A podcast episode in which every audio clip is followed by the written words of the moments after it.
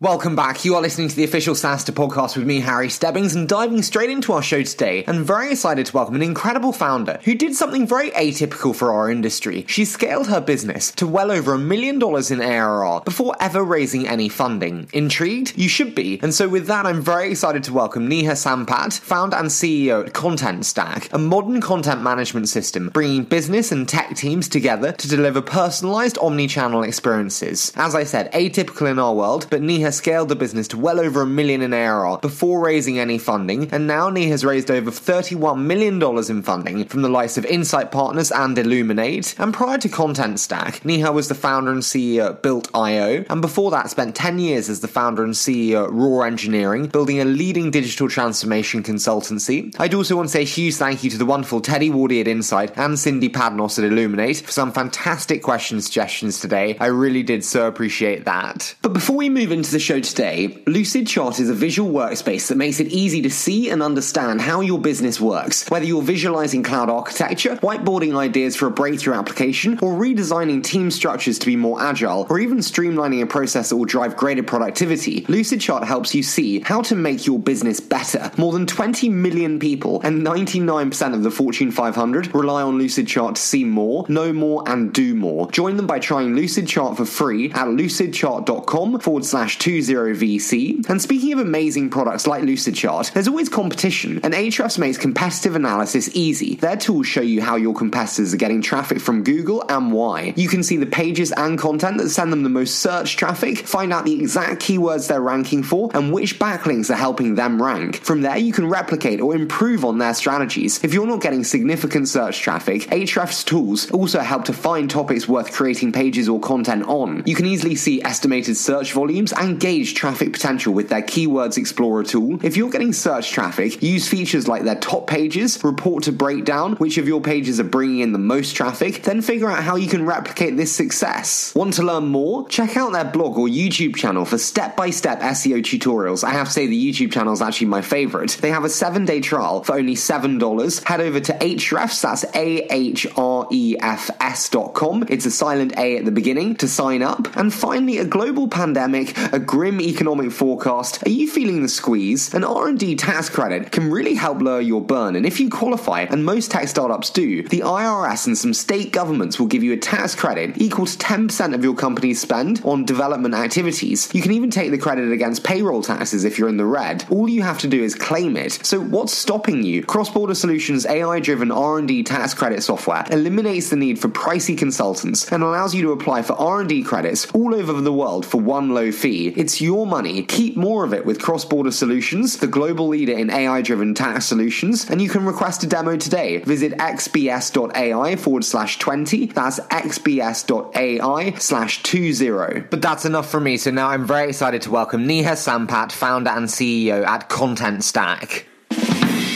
Good. That's perfect. Okay, I think we're warmed up. Neha, it is such a joy to have you on the show today. I've heard so many great things, both from Cindy at Illuminate and Teddy at Insight. So thank you so much for joining me today. Thank you. And thanks for having me on. I'm very excited to be here. Not at all. When Cindy says the incredible things she does, it's an episode that I've been looking forward to. So I would love to kick off though with a little on you. So tell me, how did you make your way into the wonderful world of startups, but really come to found Contentstack? so I've been an entrepreneur for as long as I can remember. When most kids played house, I always pretended I was running my own fashion firm or my own factory. I was always up to something. And so when I was 12 years old, my best friend and I started a fan club for our favorite band, who I'm not going to name right now. and I charged teenagers all over the world $18 for a homemade fan club folder that we made ourselves. Hmm. and we made over a thousand dollars in profit one summer and then reinvested that into creating a competitive Olympics event for our neighborhood and then that in turn funded our next young venture and we you know essentially took bootstrapping to the next level when we were just kids so it's kind of in my blood and from that point forward went to high school and college like normal kids do and I graduated and moved to Silicon Valley, not really knowing what I was getting into, but knowing that I wanted to be in something that was fast paced and exciting. And my brother actually pointed me to tech and to Silicon Valley. And so I moved, and within a year of being in Silicon Valley, the entrepreneurial itch kicked back in, and I ended up leaving the job I was in, and I started a PR firm with my closest new friends from Silicon Valley. And we started to represent major consumer technology brands and then software brands. And so I essentially started off doing services in tech as a marketing person and eventually went into product marketing and product management and realized that I have a, an incredible passion for products and products that change the way that we work and the way that we do things. And that eventually led me to building products. And I built a parking app, Curb Karma, which we launched at TechCrunch Disrupt back in 2012. And I learned a lot about wine. So I launched some products around wine education. And that series of ventures eventually led me to where I am today, running a world class software company for enterprise companies. Can I ask you a question? And it's a lot of people coming out of college today and they're questioning what to do with their careers in terms of direction. And they always ask me kind of three options. They say, hey, I could join a startup, I could start a startup, or I could join an incumbent. I'm really intrigued. Given your kind of ingrained entrepreneurship from birth, what do you advise those graduates and how do you think about kind of the advice you give them? It's really funny because I think back to that time and how confident I was and how I thought I knew everything. And I really didn't know that much. I just had the confidence, right? And so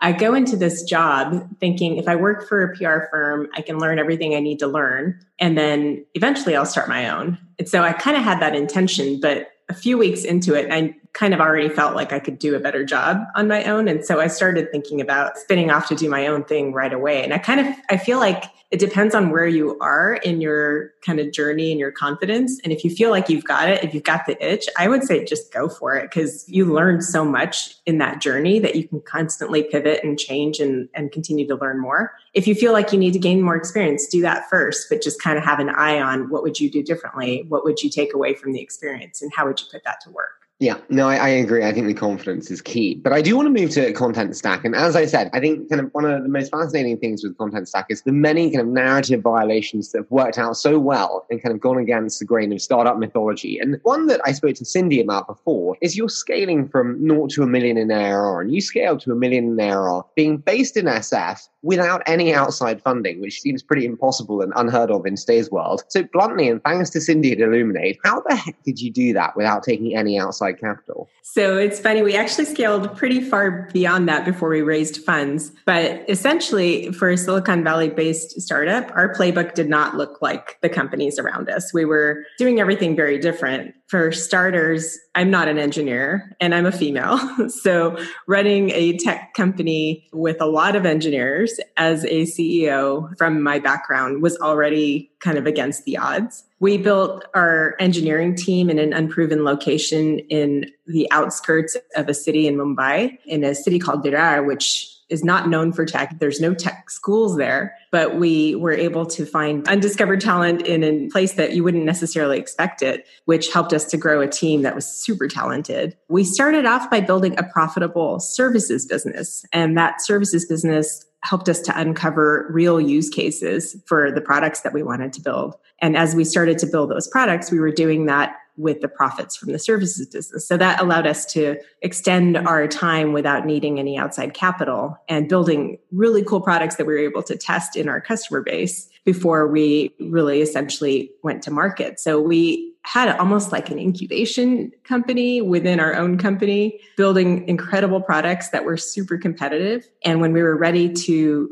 take those to market and to actually put the fire behind them for go to market marketing, sales, all of that good stuff. That's when we spun them out and started to look at raising funds. Can I ask, what were the signals to you when you look at those kind of incubated products? What were the signals that made you go, absolutely, we've got a sustainable, scalable business here with these products versus let's keep incubating and keep doing more services? What signals drove you to feel confident you had the business? The obvious thing is demand, right? We were not spending a ton of money on marketing. I would say we were very scrappy with what we were doing from a marketing perspective, but we were selling products and we were hearing from the market that they wanted more and that they wanted to talk to us and we couldn't keep up with that demand. So that sort of product market fit being in your face was probably the biggest thing. And then we were in two very distinct spaces that were really hot. One was an integration platform as a service iPaaS space with a company called built.io, and then content management, which was modernizing with Contentstack. And so we had both of these products under our services business and they're both really incredibly hot areas to grow. And so we realized if we don't spin these out and give them what they need we won't be able to capitalize on either of them to their full extent. And so that was kind of the obvious moment for us to make that change means kind of speaking capitalizing on that opportunity then you decide to go out to raise the seed round and that's where cindy comes in. But i guess my question is and this was asked for by cindy so i guess there might be a little bit of bias but what did you want in that seed investor first off? You know it really came down to sharing the excitement about our space. And with Contentstack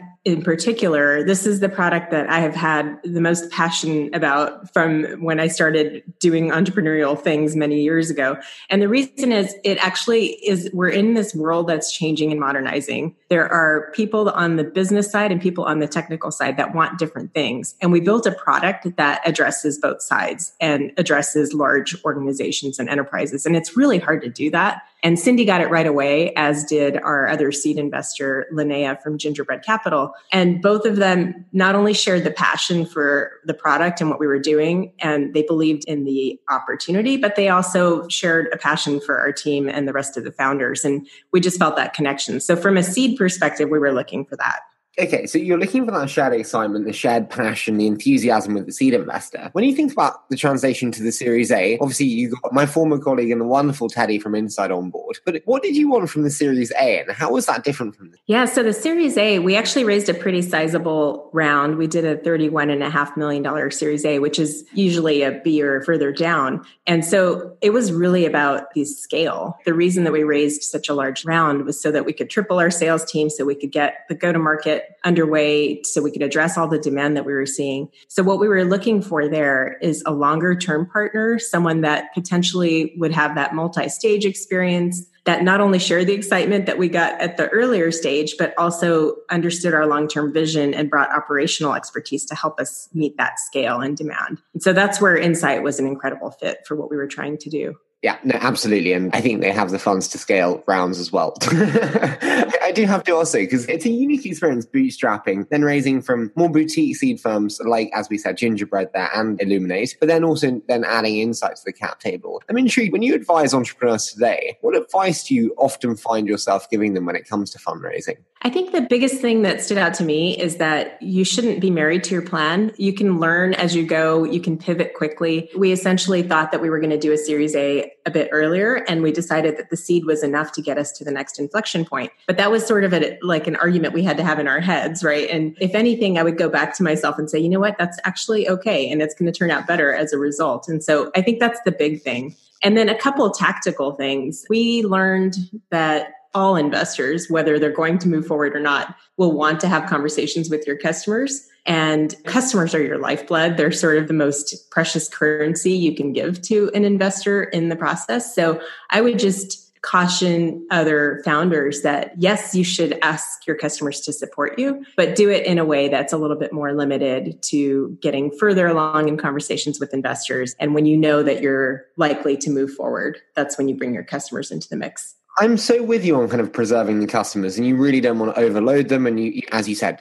customers are king. But how do you think about like diligencing how far along the investor is? And like, is it right to put an FAQ pack together from your customers? How can you actually ensure that the lead is as warm as you think it is before you introduce them? Yeah, that's a really good question. I mean, I think what I learned is the ones that were very serious about us and not just trying to learn about the space were doing a lot of their own diligence and it came back to me. I was getting text messages from either customers or other strategic partners in the industry that were saying, "Hey, I just heard from this investor. Are you guys looking to raise?" You know, it's a you would know like if if there's a pulse on what you're trying to do, you'll find out about it. And the better investors are doing their own homework before they're really coming to you for that information. Yeah, no, absolutely. I do have one more question on the kind of investor to founder relationship that I'm too interested by. And it's, you know, over the last 18 months, I've joined my first boards and I constantly think about what I can do to be the best board member that I can be. In your mind, what would you advise me, a freshly minted board member, on how I can be the best partner to you, the founder, and how I can build that relationship? You know, I'm actually new to having investors on my board too, because this has all happened in the last year.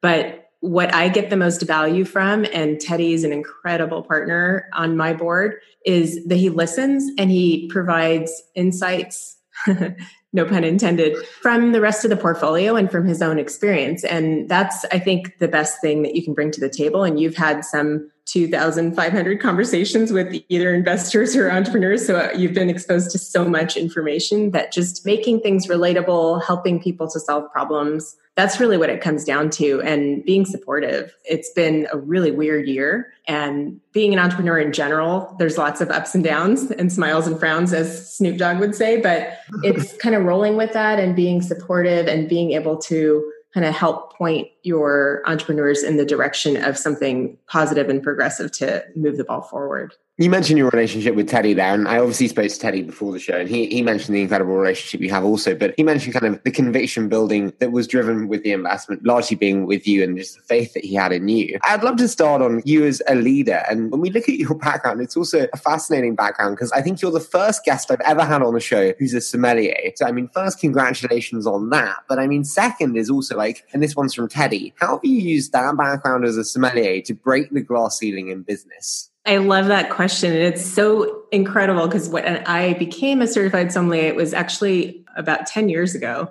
You know, I did it as a hobby. It was something that I was passionate about. I love wine. I love the taste of it. I love what I've learned about the world and geography and history as a result of my studies of wine. I did not know that it was going to become such an incredible business tool, but it has. And I'll give you a few examples that stand out. I remember when I was first studying, before I even passed, I was so involved in it that people knew. And I was working at a wine bar, moonlighting, and my whole company knew. And I got invited to so many executive events that I would not have otherwise qualified for, or so many conversations that I would most likely have been left out of because of my wine experience, you know, and it's interesting how that has then led to events that we've been able to pull off within our customer base, with partners, with analysts, with press, just because they're interested in the knowledge that we bring to the table from a wine perspective, because it's just so different than sitting around and talking about tech and APIs and, and, things like that. So it's been an incredible tool to open doors. And I didn't know that that's what I was getting into. And we've actually been able to turn it into something that has been a business development tool and a customer relationship management tool and a lot of fun for the internal team, employees, the brand, all that good stuff. I absolutely love it. Tell me, what's your favorite wine? I go through phases. So I'm currently really stuck on Italy and specifically the Piemonte region. I'm trying a lot of different Barolos. Listen, I'm writing down and uh, I look forward to trying on your recommendation. In terms of kind of kind of counterintuition though, you said there about using wine as a customer relationship tactic. In terms of other kind of counterintuitive elements, I spoke to your team and they said about what an incredible motivator you are of the team more broadly today. And I guess the question for me was like, what are some really counterintuitive lessons that you've learned along the way on what it takes to really motivate, especially remote teams? You mentioned the team in India earlier. How do you motivate them? You know, it's interesting. This year has just been weird for everybody. We've gone through a lot of turbulence. More specifically, the pandemic has changed all of our lives in ways that we have yet to see the longer term impact. I think the big thing is and I don't know if this is necessarily counterintuitive, but it's really about the importance of motivation in turbulent times. And that's been a big focus area for the last quarter for me. And as a growing, scaling company, we had a lot of people that were new to Contentstack that joined early this year and they didn't necessarily know what they were getting into when all of a sudden we shut down all of our offices everyone's working from home luckily we did that early and we did it in a way that was pretty non-disruptive to not just employees, but our entire customer base. So that whole business continuity went flawlessly and people appreciated that. But at the same time, you have to think about the wellness of employees and they're sitting at home and they're dealing with all these new nuances and all these different challenges of either being at home with kids or feeling lonely or trying to get medical attention when they need it. And there's just so much going on. So a focus on people and wellness and just kind of checking in became a really important part of my daily process as a leader. And we did a lot and we're still doing a lot to try to just keep everyone connected. And in terms of our core values as a company, we're pretty distributed. We've been distributed for a long time, but connection's been super important. And not being able to get together in person makes it harder to connect. But doing things like cooking classes online or working out together or offering people summer Fridays and you know things like that have helped us to continue to uphold our values, feel connected, feel like we're not just colleagues, but a tribe. I have to ask one thing that I'm experiencing now in many different ways is all hands. And I don't necessarily have a love for all hands. I find the kind of the daily all hands for half an hour is kind of like a waste of time and not everyone gets to share a voice. And I'm just not a fan. How do you approach all hands? I'm really intrigued. And how does that scale with the scaling of the team? Yeah, so all hands meetings are typically they used to be more about reporting out business metrics and big things that were happening. And what I find has happened in the last few months is they've become a little bit more about specific topics. We recently held an all hands called Upholding Our Values, specifically to talk about what's happening with the Black Lives Matter movement and how that's impacting people in the company and what we're doing about it as an organization and just giving people the platform to share and to be open and to talk about it. And I think that it's crazy how that like openness helps bring people together, that vulnerability and that emotional discussion. And it's usually not everybody who speaks up, but the people that are participating feel that connection as well. And that's the feedback I got from the team. So I think choosing ways to connect that maybe is a little bit more emotional and not just tied to business and metrics and reporting is important. I think the other thing that's worked well is having guests that people can connect with, having a customer come and speak about what all the hard work that people are doing is doing for them and being able to feel that sense of significance as a result of all the hard work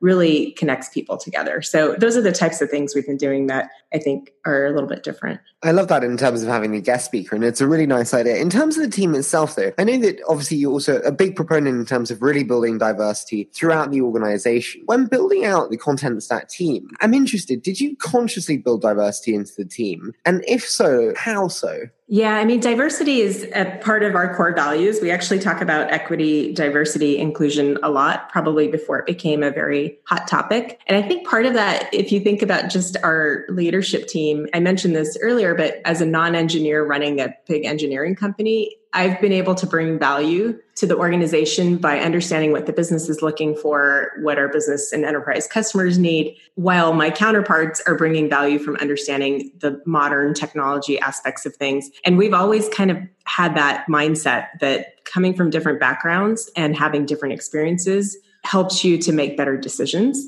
And that sort of undeniable curiosity is what we look for when we build a team. So when I'm looking for candidates, not just for the leadership team, but across the board, we're looking for people that have that curiosity, that like to learn with their colleagues, that are comfortable being challenged, and that have this commitment to teamwork. And the idea of teamwork is that you can get aligned around an idea, even if you don't agree with it, but then you can commit to moving forward. So this whole disagree and commit mentality is based on having a diverse mindset, having diverse experiences that help you to make more cohesive decisions in the long run.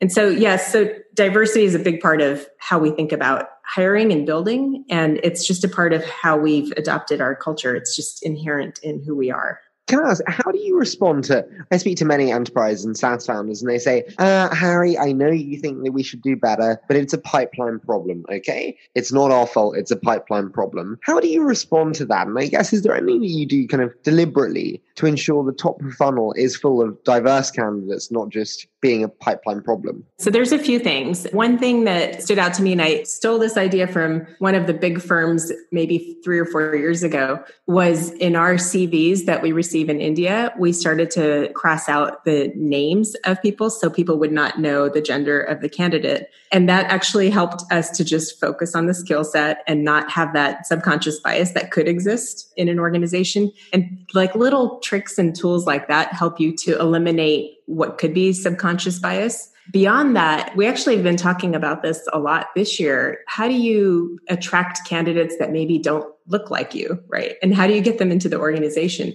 And our talent acquisition team is specifically looking at going into areas that are underrepresented in the tech community, looking at minorities, working with organizations like Black Girls Code to attract talent that might be different or that might look different than the rest of the pool that we have. And so it's really about being proactive and looking for that talent. It's not necessarily that the pipeline doesn't exist, it's just that the pipeline might not be looking at you. And so some of that burden has to be on the organization and the talent acquisition team to go and find the talent to help make your organization more whole. Yeah, no, I, I, totally agree in terms of being much more deliberate about kind of finding that and filling the top of funnel with diverse candidates. I do want to ask in terms of like the team's location, because majority of enterprise companies, as we know, are kind of Bay based. And you took the decision to move a large amount of the team from the Bay to Austin, Cindy told me. So why did you decide to do this? And what's been the learnings in terms of what it takes to make that transition successful? Yeah, it's been an interesting transition to even accept that geographical distribution is a good thing. And I went through that transition in my own head, and I've seen a lot of companies starting to accept that now. And especially with this year, we'll see a lot of that transition happening for many brands. But essentially for us, we started off in San Francisco and Mumbai. Those were sort of our two locations. And we grew the teams there. We had critical mass. We continued to just look locally. And eventually we found that we were finding talent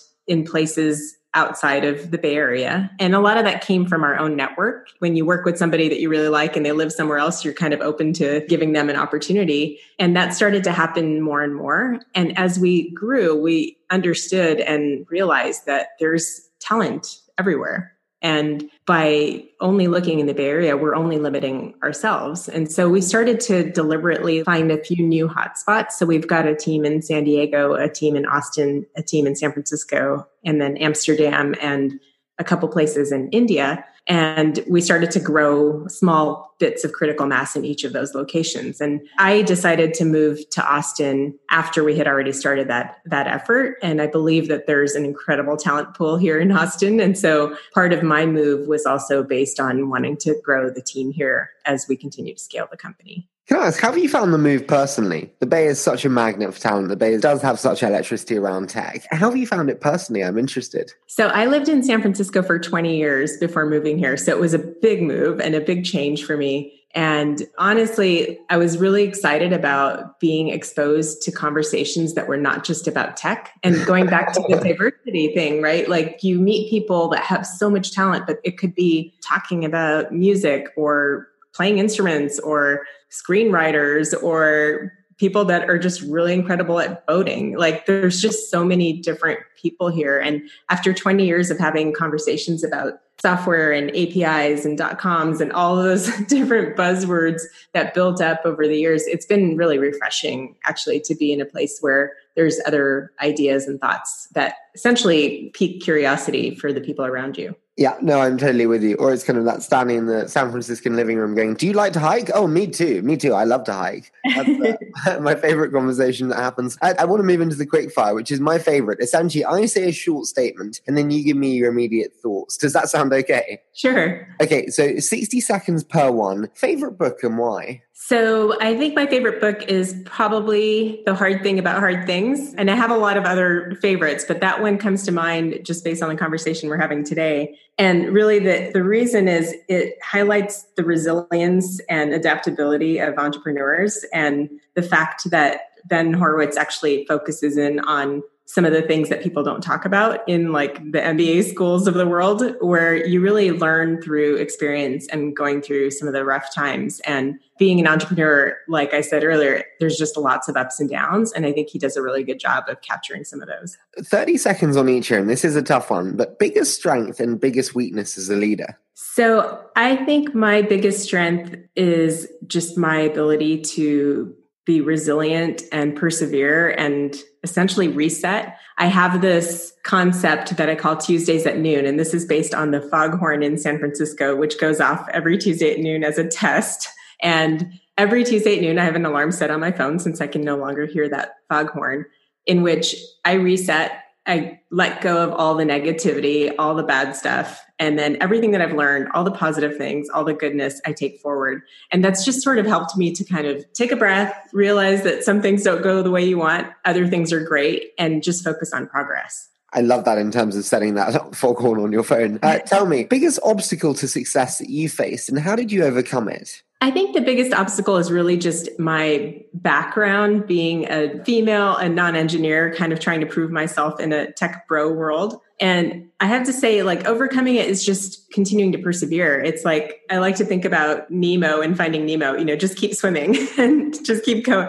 So it's, it's like, just keep swimming, just keep winning, keep proving yourself. And now I've established myself to a point where I can walk in with the credibility, but it took some time. And I think I had to work harder than probably a lot of my peers. Can I ask, and this, this is off schedule, do you feel it's getting better? Yes and no. There's definitely more awareness. And I think that's been super important. And I feel like allyship has been a big word this year. I feel like allyship for females in technology has also grown, and that's been good to see. There's been more focus from investors on finding female founders and finding females on boards. So I think that there's a step in the right direction, but we still have to move the needle quite a bit. Yeah, there's still a lot to do. Tell me the biggest thing that you believe that most around you disbelieve. So, this is a little bit of a tricky question because most around me are the people that I work with and spend a lot of time with, and they probably do agree with this and believe in this. But if you think about most of the world in my field, there's this concept of all in one enterprise software. And this is really hot because we just launched um, an alliance to kind of combat that yesterday. So, it's top of mind. But there's this concept of MACH, M A C H, which stands for a modern way of doing technology. And MACH is essentially microservices, APIs, cloud native, headless, which is where Contentstack kind of fits in. And for me, that is the better way. That's the modern way. That's why I built this business. And there are still a lot of people that could be our buyers and prospects and potential partners that believe that an all in one enterprise suite is easier or better. And part of my vision and part of my goal is to combat that. So that's where I'll go with that. Tell me, penultimate one here. What moment in your life served as an inflection point and maybe changed the way you think? I think this goes back to where you discover talent. And we kind of touched on it a couple times, but I think my light bulb almost 10 years ago was when we started to hire people in this small part of Mumbai that nobody had thought of and nobody had heard of. It was like a place where factories existed and somewhat residential. And the people are so talented. They just did not have the opportunity to put that talent to work. And so for me, I think that was a big light bulb that knowing that talent exists everywhere. And if you can provide the opportunity for that talent to lighten up, it's like magic. Final one, and probably the most important one. What do the next five years hold for you and for Contentstack? Can you paint that vision for me? Yes, absolutely. So I talked a little bit about MACH, and that really means taking over the old legacy way of doing things and doing things now in a modern way. And what that really means is for brands to be able to bring their ideas for digital experiences to life. Imagine if you are out and about living your life and you're able to consume the content that you care about at the right time, at the right place, on whatever device you want to see, or whether you're carrying the device or you're looking at it in the sky or it's an AR experience. All of that can be delivered in a way that's cohesive and personalized and not intrusive and scary and very relevant. And that's sort of the vision for where we're going with Contentstack as a product in terms of the team and the company, we essentially will continue to scale and grow and make others believe in what I believe, which is that MACH vision. I absolutely love that. And it is such exciting times ahead. As I said, I spoke to Teddy and Cindy before, and they both echoed that. And I just really appreciate you joining me today. So thank you so much for coming on the show. Thank you, Harry. That was a lot of fun. So great to have Neha on the show there. And if you'd like to see more from her, you can find her on Twitter at NehaSF. Likewise, it'd be great to welcome you behind the scenes here. You can do so on Instagram at HStebbings1996 with two Bs. I always love to see you there. But before we leave you today, Lucidchart is a visual workspace that makes it easy to see and understand how your business works. Whether you're visualizing cloud architecture, whiteboarding ideas for a breakthrough application, or redesigning team structures to be more agile, or even streamlining a process that will drive greater productivity, Lucidchart helps you see how to make your business better. More than 20 million people and 99% of the Fortune 500 rely on Lucidchart to see more, know more, and do more. Join them by trying Lucidchart for free at lucidchart.com forward slash 20VC. And speaking of amazing products like Lucidchart, there's always competition, and Ahrefs makes competitive analysis easy. Their tools show you how your competitors are getting traffic from Google and why. You can see the pages and content that send them the most search traffic, find out the exact keywords they're ranking for, and which backlinks are helping them rank. From there, you can replicate or improve on their strategies. If you're not getting significant search traffic, Ahrefs tools also help to find topics worth creating pages or content on. You can easily see estimated search volumes and gauge traffic potential with their Keywords Explorer tool. If you're getting search traffic, use features like their top pages, report to breakdown which of your pages are bringing in the most traffic, then figure out how you can replicate this success. Want to learn more? Check out their blog or YouTube channel for step by step SEO tutorials. I have to say, the YouTube channel is actually my favorite. They have a seven day trial for only $7. Head over to Ahrefs, that's A H R E F S dot com. It's a silent A at the beginning to sign up. And finally, a global pandemic, a grim economic forecast. Are you feeling the squeeze? An R&D tax credit can really help lower your burn. And if you qualify, and most tech startups do, the IRS and some state governments will give you a tax credit equal to 10% of your company's spend on development activities. You can even take the credit against payroll taxes if you're in the red. All you have to do is claim it. So what's stopping you? Cross-Border Solutions AI-driven R&D tax credit software eliminates the need for pricey consultants and allows you to apply for R&D credits all over the world for one low fee. It's your money. Keep more of it with Cross-Border Solutions, the global leader in AI-driven tax solutions, and you can request a demo today. Visit xbs.ai forward slash 20. That's xbs.ai slash 20. As always, I so appreciate all your support and I can't wait to bring you another phenomenal episode next week.